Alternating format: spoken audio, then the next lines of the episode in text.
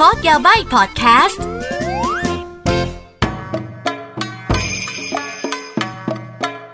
みなさんどうもこんにちは กลับมาพบกับอากิกันอีกแล้วนะคะ กับ Code Yabai พอดแคสต์นะคะ พอดแคสต์ที่จะมาถอดรหัสญี่ปุ่นกันกันกันกันเอโคเองก็ได้นะคะ จุดนี้เอาละค่ะสำหรับวันนี้ episode ที่ 7 แล้วนะคะ หัวข้อวันนี้ก็คืออนิเมะ BL หรือว่าอนิเมะวาย10 เรื่องที่คุณควรดูค่ะอากิเน้นว่าเป็นออนิเมะนะคะ เพราะว่าถ้าให้อากิแนะนำเป็นมังงะหรือเป็นการ์ตูนแล้วก็ไม่จบแน่ ๆ คุณ เพราะมันเยอะมากเลย เพราะฉะนั้นขอกรองเป็น อนิเมะและส่วนมากนะคะ เรื่องที่เป็นอนิเมะแล้วเนี่ยมันก็จะมีมังงะ หรือว่ามีการ์ตูนให้อ่านกันอยู่แล้วนะคะ แต่อะขอเลือกเป็นอนิเมะละกันแล้วถ้าเกิดใครจะไปตามอ่านเป็นมังงะ อันนี้ก็แล้วแต่ละกันนะคะ เอาละไปดูกันดีกว่า 10 เรื่องที่อากิอยากแนะนำมีอะไรบ้างก่อนที่จะเข้า 10 เรื่องอันนี้ไม่ได้เลียงนะ แต่ว่าอากิขอเคลียร์ก่อน ถ้าอากิพูดถึง มังงะหรือว่าอนิเมะที่เป็น BL หรือว่ายาโอยเนี่ย คือหมายความว่ามันชัดนะ มันมีพระเอกนายเอก มันเป็นแนววายที่ชัดเจนนะจ๊ะ คือมันจะมีแนวโชเนนแนวแบบว่าแนวอื่นที่กล้ำกึ่งอะ่ะ คืออย่าง Black Butler เอ่อ Seraph of the End หรือว่าฟรีเนี่ย เออจริงอยู่มันไม่มีนางเอกแต่ว่า มันไม่ใช่ BL โดยชัดเจนนะเธอนึกออกปะมันเป็นมันมีเนื้อเรื่องมันมีพระเอกอยู่สองคน แต่เขาไม่เคยเป็นแฟนกันเขาไม่เคยบอกว่าเขารักกันมันจะแบบให้เรามโนอันนั้นอันนั้นอันนั้นอากิไม่ไม่ไม่ใส่ไว้ใน list นี้นะคะ สิ่งที่อากิจะพูดคือแนววายชัดเจนเลยว่ามีพระเอกนายเอกแล้วก็นะ ตามนั้นนะ โอเค แล้วเข้าใจตรงกันนะ จัดไปค่ะ เอาละค่ะ อันแรกเลยนะคะที่อยากจะแนะนำไม่ขอใช้คำว่าอันแรกแล้วกันนะคะอะกลุ่มแรกขอใช้ ดูซิมันเยอะมากอะเธออะเรื่องแรกที่อยากจะแนะนำให้อ่านคือ ไม่ใช่ให้อ่านสิ เรื่องแรกที่แนะนำอยากจะให้ดูก็คือจุนโจโรแมนติก้านั่นเองค่ะ เขียนโดยอาจารย์นากามุระชุงิกุนะคะ คือ Junjou Romantica เนี่ยที่แนะนำก็เพราะว่าหนึ่งเลยนะคะ นักเขียนคนนี้เนี่ยเขาวางพล็อต เรื่องดี ตัวละครน่ารัก ลายเส้นของเขาค่อนข้างเป็นเอกลักษณ์นะคะ คือเห็นปุ๊บรู้เลยว่าอุ้ยอาจารย์คนนี้แน่นอน และการดำเนินเรื่องของเขาเนี่ย มันจะอิงความเป็นจริงนิดนึง มันจะไม่ได้ super fantasy เกินไป เดี๋ยวนะ อาจารย์คนนี้เขียนเรื่องแฟนตาซีก็มีนะ แต่เรื่องเนี้ย Junjou เนี่ยค่อนข้างจะออกแนวแบบชีวิตจริงหน่อยนะคะ แล้วก็จุดเด่นของอาจารย์คนนี้เนี่ย เวลาเขียนหนึ่งเรื่องเนี่ย มันจะไม่ใช่คู่เดียวค่ะ อย่างน้อย 3 คู่แหละ มันก็มีให้คุณรุนลุ้นนะนะ ชอบคู่ไหนอะไรยังไงนะคะ ไหนๆก็ไหนๆแล้วนะคะ พูดถึงอาจารย์คนนี้ขอเน็บอีกเรื่องหนึ่งนะคะ นั่นก็คือเซไกอิจิฮัตสึโคยหรือว่า World's First Great Love นะคะ อันนี้ก็เป็นคล้ายๆกันค่ะ และ 2 เรื่องเนี้ยมันเอี่ยวกันที่แนะนำพร้อมกัน เพราะว่านะคะมันเป็นโลกของวงการนักเขียนนะโรงงาน เอ้ย ไม่ใช่โรงงาน เป็นวงการโรงพิมพ์อะไรอย่างเงี้ย เออ เฮ้ย เชื่อฉันไปหาดูเรื่องนี้แอบแนะนำจริง ๆสำหรับเรื่องต่อไปที่จะแนะนำนะคะ เรื่องที่ 2 ก็คือ Love Stage ค่ะ อ่า Love Stage ทุกคนอาจจะเคยได้ยินนะคะ คืออันเนี้ยที่แนะนำคือเอาเป็นมังงะเป็นอนิเมะก็คือดีทั้งสองอย่างเลย แต่เรื่องนี้มันตลกเธอ ตลกมากคือแบบว่าเป็นเรื่องในวงการบันเทิงนะคะ แล้วที่ฉันชอบเพราะว่าอะไรรู้ไหม เพราะว่านายเอกเนี่ยความจริงแล้วเนี่ยโตมาในครอบครัววงการบันเทิง แต่นายเอกดันเป็นเนิร์ดเป็นオタ ชอบเขียนการ์ตูน แต่ฝีมือนางนี่ห่วยมากนะ แต่แบบความฝันของเขาคือเขาอยากเป็นนักเขียนการ์ตูนนู่นนี่นั่น และก็ประเด็นคือตอนเด็กๆเนี่ยเขาไปเจอพระเอก แล้วก็ณตอนนั้นเนี่ยนายเอกของเราเนี่ยใส่วิกกำลังจะแสดงเป็นบทผู้หญิง เพราะว่าตอนนั้นนักแสดงหญิงแบบว่าหายตัวไปอะไรอย่างนี้ แล้วพระเอกของเราตอนเด็กๆเนี่ยก็ไปหลงรักนายเอกของเราที่ใส่วิกก็คิดว่านายเอกเป็นผู้หญิงมาตลอด จนพอมาโตขึ้นแล้วเนี่ยมาปะกันอีกทีก็มาเจอว่าอ้าวคนที่ฉันหลงรักเนี่ยความจริงแล้วเป็นผู้ชายแต่ situation มันบังคับอะไรประมาณนี้นะคะ ก็ก็เลยมันก็จะเป็นเรื่องราววุ่นๆนะคะ ของพระเอกที่เป็นนักแสดงยอดฮิตนะคะ กับนายเอกของเราที่เป็นเด็กเนิร์ดโอตะคนหนึ่งที่แบบว่าไม่ได้สนใจวงการบันเทิงเลยอะไรประมาณนี้อะ Love Stage นะจ๊ะ ลองไปหาดู เรื่องที่ 3 ที่แนะนำ Loveless ค่ะทำไมแนะนำเรื่องนี้ อันนี้อากิเตือนก่อนนะคะว่า อาจารย์โคกะยุนผู้เขียนเรื่องนี้เนี่ยเขาความจริงเขาก็เขียนแนวนี้มาตลอดแหละ แต่เรื่องของเขาเนี่ยภาพสวยนะ อันนี้ไม่เถียง ภาพสวยแต่การดำเนินเรื่องของเขาเนี่ย ส่วนตัวอากิจะรู้สึกว่าแบบเหมือนอ่านกวีอะเธอ คือยอมรับว่าพระเอกวนเวอร์เพ้อเจ้อพรรณนาบ้างมาก ๆ แต่แบบว่าเออมันสวยงามดีอะเนื้อเรื่องบอกเลยนะว่าเดินช้าแล้วก็วกไปวนมามาก แต่ ให้อภัย เพราะภาพสวยแล้วก็ลายเส้นดีนะคะ แล้วก็แล้วก็บอกเลยว่าเนื้อเรื่องจะแปลกคือแบบว่าจะแบบ เฮ้ย อย่างนี้ก็ได้หรอนะคะ Loveless ลองไปหาดูนะคะ แล้วก็ที่สำคัญเนี่ย Loveless ชอบมากด้วยเหตุผลอีกอันนึงก็คือ เพราะว่าคือในโลกเนี่ยใน Loveless เนี่ย คือเด็กๆจะมีหูเหมือนแมว น่ารักปะเออ แต่พอเป็นผู้ใหญ่ปุ๊บเนี่ย เอาเป็นว่าพอคุณพอคุณสูญเสียความบริสุทธิ์อะ หูของคุณจะหายไปว่างั้นเถอะ เออ ที่เหลือไปอ่านเองนะจ๊ะที่รักจัดไป เรื่องต่อไปเรื่องที่ 4 นะคะ อะ ชื่อยาวนิดนึงนะคะ 抱かれたい男1位に脅されています ภาษาอังกฤษก็คือ I'm being harassed by the sexiest man of the year แปลเป็นไทยก็คือว่า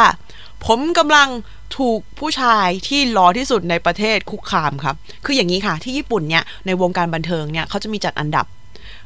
ดากาไดไตโอโตโกอิจิก็คือว่าผู้ชายที่ฉันอยากมีอะไรด้วยอันดับหนึ่งโดย ranking นี้เนี่ยสาวๆเขาจะเป็นคนเลือกว่าแบบ คือมันมีหลาย ranking แบบว่าผู้ชายที่อยากแต่งงานด้วย ผู้ใหญ่ผู้ชายที่อยากไปเดทด้วยอะไรอย่างเงี้ยและหนึ่งในนั้นก็คือ ranking อันเนี้ยอนอ 抱かれたい男1位 นะคะซึ่งในเนื้อเรื่องคือวงการบันเทิงอีกละ นายเอกเนี่ยเป็น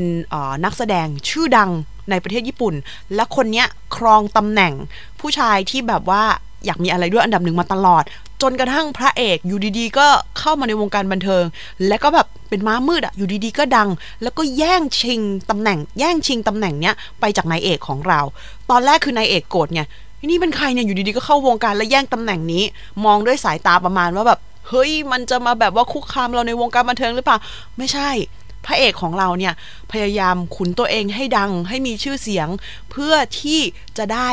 คู่ควรกับนายเอก คือรักนายเอกมาตั้งนาน แล้วแอบรักมาตั้งนาน แล้วก็ปั้นตัวเองให้เป็นดาราให้ยิ่งใหญ่ เพื่อที่จะแบบสามารถ เล่นละครเรื่องเดียวกัน หรือว่ายืนเรียงกันโดยที่นึกออกไหมคือเอาระดับอัพตัวเองเพื่อที่จะไปเจอนายเอกของเรานั่นเองล่ะค่ะ ก็เป็นเรื่องราววงการบันเทิง อากิรู้สึกว่า เออเขาเล่าเรื่องดีนะ ตลกดีแบบแนวฮาฮาไม่ได้แนวซีเรียสที่อากิแนะนำขอบอกก่อนนะ เป็นแนวที่อ่านง่ายๆ อย่าซีเรียสเพราะว่ามันจะมีบางคนที่ชอบแนวแบบจริงจังแบบโอ้ยถวายชีวิตแบบว่ามาเฟียโน่นนี่นั่นไม่เอาไม่เอาเอาแบบอ่านง่าย ๆ ไม่เครียดนะคะ อะเรื่องนี้แนะนำอีกหนึ่งเรื่อง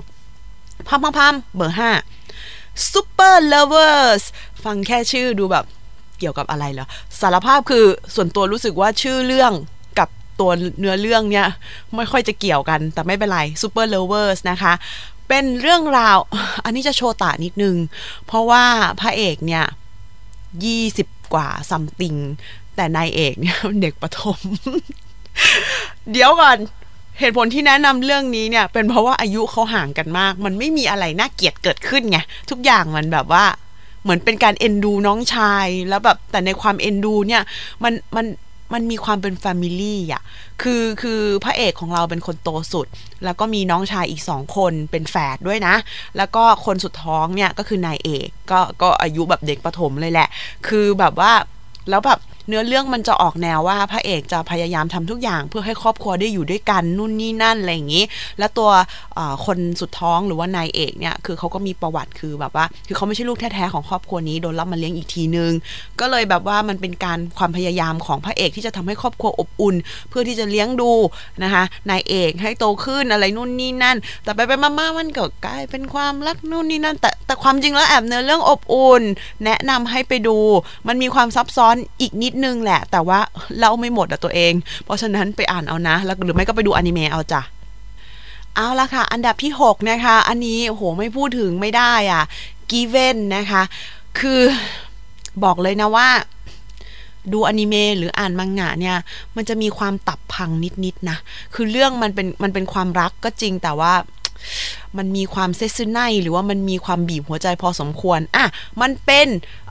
การ์ตูนแล้วก็อนิเมะวายแต่ว่าจะเน้นเป็นวงการอินดี้นักดนตรีนะคะ พระเอกเนี่ยเป็นมือกีตาร์แล้วก็นายเอกเนี่ยอยู่มาวันหนึ่งนะคะ ก็ไปเจอกับพระเอกในแบบบนบันไดนะคะ ที่โรงเรียนที่ไม่มีใครอยู่และคือแบบนายเอกโผล่มากับกีตาร์ตัวหนึ่งแต่นายเอกเล่นกีตาร์ไม่เป็น จนพระเอกแบบว่าเฮ้ย นายมีกีตาร์เล่นไม่เป็นทำไมเนี่ยกลายไปไปมามากลายเป็นว่าพระเอกก็จะเริ่มสอนกีตาร์ให้นายเอก แล้วก็เหมือนกับชวนเข้าวงอะไรอย่างนี้นะคะ เพราะความจริงแล้วนายเอกอะ่ะไม่ได้เต้นเล่นกีตาร์เก่งนายเอกชื่อมาฟูยุนะมาฟูยุไม่ได้เล่นกีตาร์เก่ง แต่ร้องเพลงมีเสน่ห์นะคะพระเอกก็เลยชวนเข้าวงไป แล้วแบบเธอเพลงเพราะมากเรื่องนี้บอกที่ฉันแนะนำเป็นอนิเมะเพราะว่าหนึ่งคือเพลงเขาเพราะ มาก ๆ เลยนะคะ แต่ทีนี้เนี่ยตัวมาฟูยุหรือว่านายเอกเนี่ยเขาก็จะมีประวัติของเขาอะเรื่องความรักของเขาที่มันแบบว่ายังเฮิร์ตอยู่นู่นนี่นั่นนะคะ แล้วก็ยังมีปม แล้วก็เรื่องนี้เป็นอีกเรื่องหนึ่งที่ไม่ได้มีแค่คู่เดียว มีคู่อื่นด้วย ซึ่งแต่ละคนก็จะมีปมแต่ที่อากิชอบหนึ่งคือลายเส้นสวยมาก ในมังงะหรือว่าในอนิเมะเนี่ย แล้วก็เนื้อเรื่องดีเขาปูเนื้อเรื่องมาแบบ ยอมรับอะบีบหัวใจอะแต่แต่ยอมอะเรื่องนี้ยอมอะเออ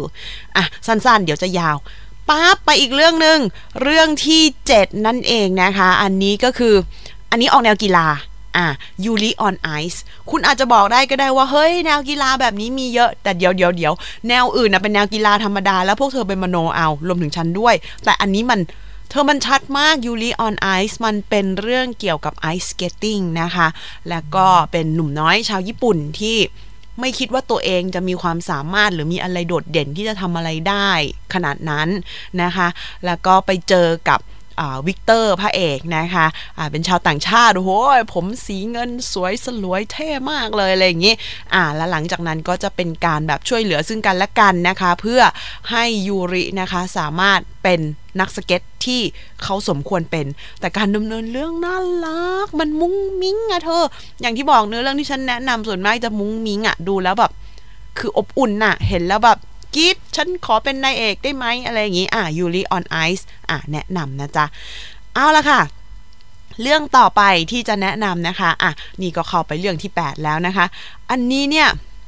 ที่ฉันแนะนำเนี่ย บอกก่อนเลยนะว่าชอบลายเส้น นั่นก็คือโอกาเนงานไนหรือว่า no money นะคะ ไม่มีตังไม่มีตังคือ ถามว่าเนื้อเรื่อง make sense ไหมไม่ make sense นะแล้วก็สารภาพว่าพระเอกนี่คือแบบว่าไปกินอะไรมาตัวใหญ่มาก ส่วนส่วนนายเอกนี่คือแบบตัวเล็กมาก แต่ลายเส้นเขาสวยจริง ๆ และเนื้อเรื่องมันก็แปลกปนตลกนิดๆนะคะอ่าโอกาสในงานหน้าเป็นเรื่องราวเกี่ยวกับนะคะ คือนายเอกเนี่ยคือเป็นคนหน้าตาดีนะ แต่ทีนี้เนี่ยโดนญาติโกง แล้วก็เอาตัวเองเนี่ยไปขาย ไปขายในอย่างนั้นน่ะเพราะเขาหน้าตาดีแล้วก็สีตาเขาแปลกนู่นนี่นั่นอะไรอย่างงี้ ส่วนพระเอกของเราเนี่ยเป็นมาเฟีย เป็นมาเฟียของญี่ปุ่นนะคะในเมืองเลย แล้วก็แบบว่าใช้เงิน แบบว่าอ๋อใครบิดน้องคนนี้ไม่เป็นไรฉันบิดทับแล้วก็ใช้เงินนะคะชนะการบิดแล้วก็เอาน้องกลับมาบ้านนั่นเองแหละ แต่ทีนี้เนี่ยความจริงแล้วพระเอกเนี่ยแอบรู้จัก นายเอกมานาน หลงรักเขามานานแล้วอะไรอย่างเงี้ยเออ มันก็เลยเป็นการแบบว่านะคนสุดโต่งทั้งคู่อะคนนึงก็หนูน้อยงุ้งยิงเงียบๆกับอีกคนนึงก็มาเฟียระดับนะคะญี่ปุ่นนู่นนี่นั่นอะจะทำความเข้าใจกันยังไง อารมณ์ประมาณว่าเอาคนเอานักเลงมาเลี้ยงหนูแฮมสเตอร์อะไรเงี้ยเออเห็นภาพเนาะอืมอารมณ์ประมาณนั้นนะจ๊ะอะเรื่องที่แปด แปดแล้วใช่ไหมเอ้ยไม่ใช่เรื่องที่เก้าสิ เรื่องที่เก้ากับสิบฉันขอรวบรวมเป็นก้อนเดียวกันเลยละกัน เพราะว่ามันเป็นเมจีนอ่าไม่ใช่มีแค่สายญี่ปุ่นเมจีนนะคะ ก็คือ Spirit Pack กับ Founder of Diabolism Spirit Pack เนี่ย ถ้าคุณเป็นแนวแบบคืออันนี้มันเป็นแนวทันสมัยนะ แต่ว่าในยุคปัจจุบันเนี่ยจีนเองเขาก็จะเชื่อเรื่องแบบว่าเออพิธีเออการไล่ผีเรียกวิญญาณนู่นนี่นั่น เอาเป็นว่าสปิริตแพกเนี่ยเป็นเรื่องราวของตระกูลที่ยังคงทำเรื่องเหล่านั้นนะคะ พระเอกจะอยู่ในตระกูลแบบนั้น ส่วนนายเอกเนี่ยก็จะเป็นผู้ชายธรรมดาที่ประสบอุบัติเหตุ แล้วก็กลายเป็นวิญญาณ แต่เป็นเพราะว่าพระเอกเนี่ยมีอิทธิฤทธิ์อย่างนั้น ก็เลยดึงตัววิญญาณของนายเอกกลับมานะคะ แล้วก็เหมือนกับ สัญญากันว่าให้นายเอกเนี่ยเป็นแบบ เหมือนกับเป็นเขาเรียกไงคะ เป็นสปิริตที่แบบคอยช่วยเหลือในเรื่องของ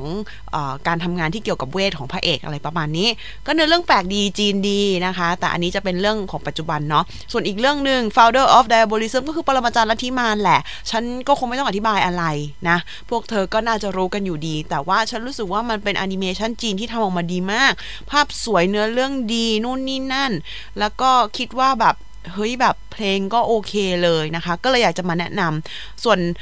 ใครที่ไม่คุ้นเคยกับอนิเมะจีนนะคะ ก็จะบอกว่าเดี๋ยวนี้อนิเมะของจีนอะคุณภาพดีมากออกมาเยอะแยะมากมายเลย โอ้ยพูดซะแบบตอนนี้นะคะ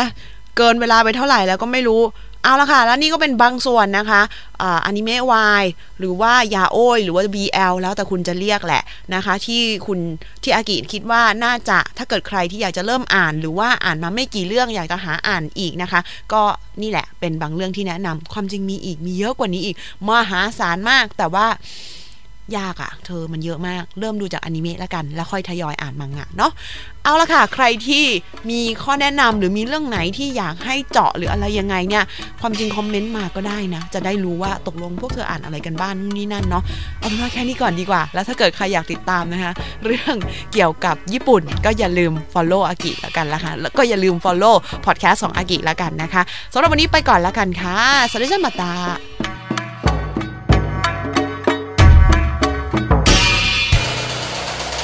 h o ดี้พอดแคสต์ฮูดี้พอดแคสต์เรื่องที่คุณฟังแล้วต้องร้องว่าหูดี